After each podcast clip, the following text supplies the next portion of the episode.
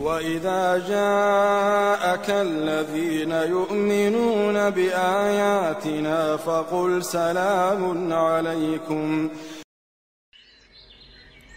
اولا يا إخوة لا ينبغي أن نجعل الفضائل تتقابل بل نحرص على أن نجمع الفضائل ما أمكننا فنحرص على أن نحفظ وأن نقرأ ونتدبر.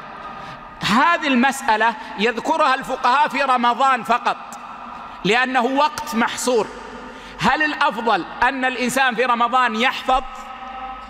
أو الأفضل أن يقرأ بتدبر وتمهل؟ أو الأفضل أن يقرأ سردا؟ بحيث يكثر من القراءة فيختم عدة ختمات في رمضان. أما من حيث العمر المطلق فاحرص على الحفظ واحرص على القراءة. واجعل لهذا وقتا واجعل لهذا وقتا.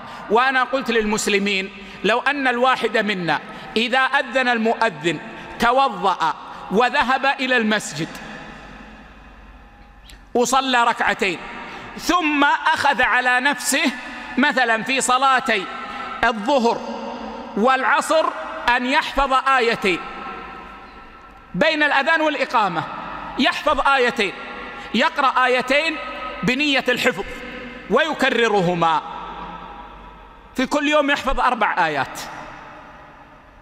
بين المغرب والعشاء والفجر يقرأ القرآن. قراءة. هذا أقل شيء يستطيعه المسلم.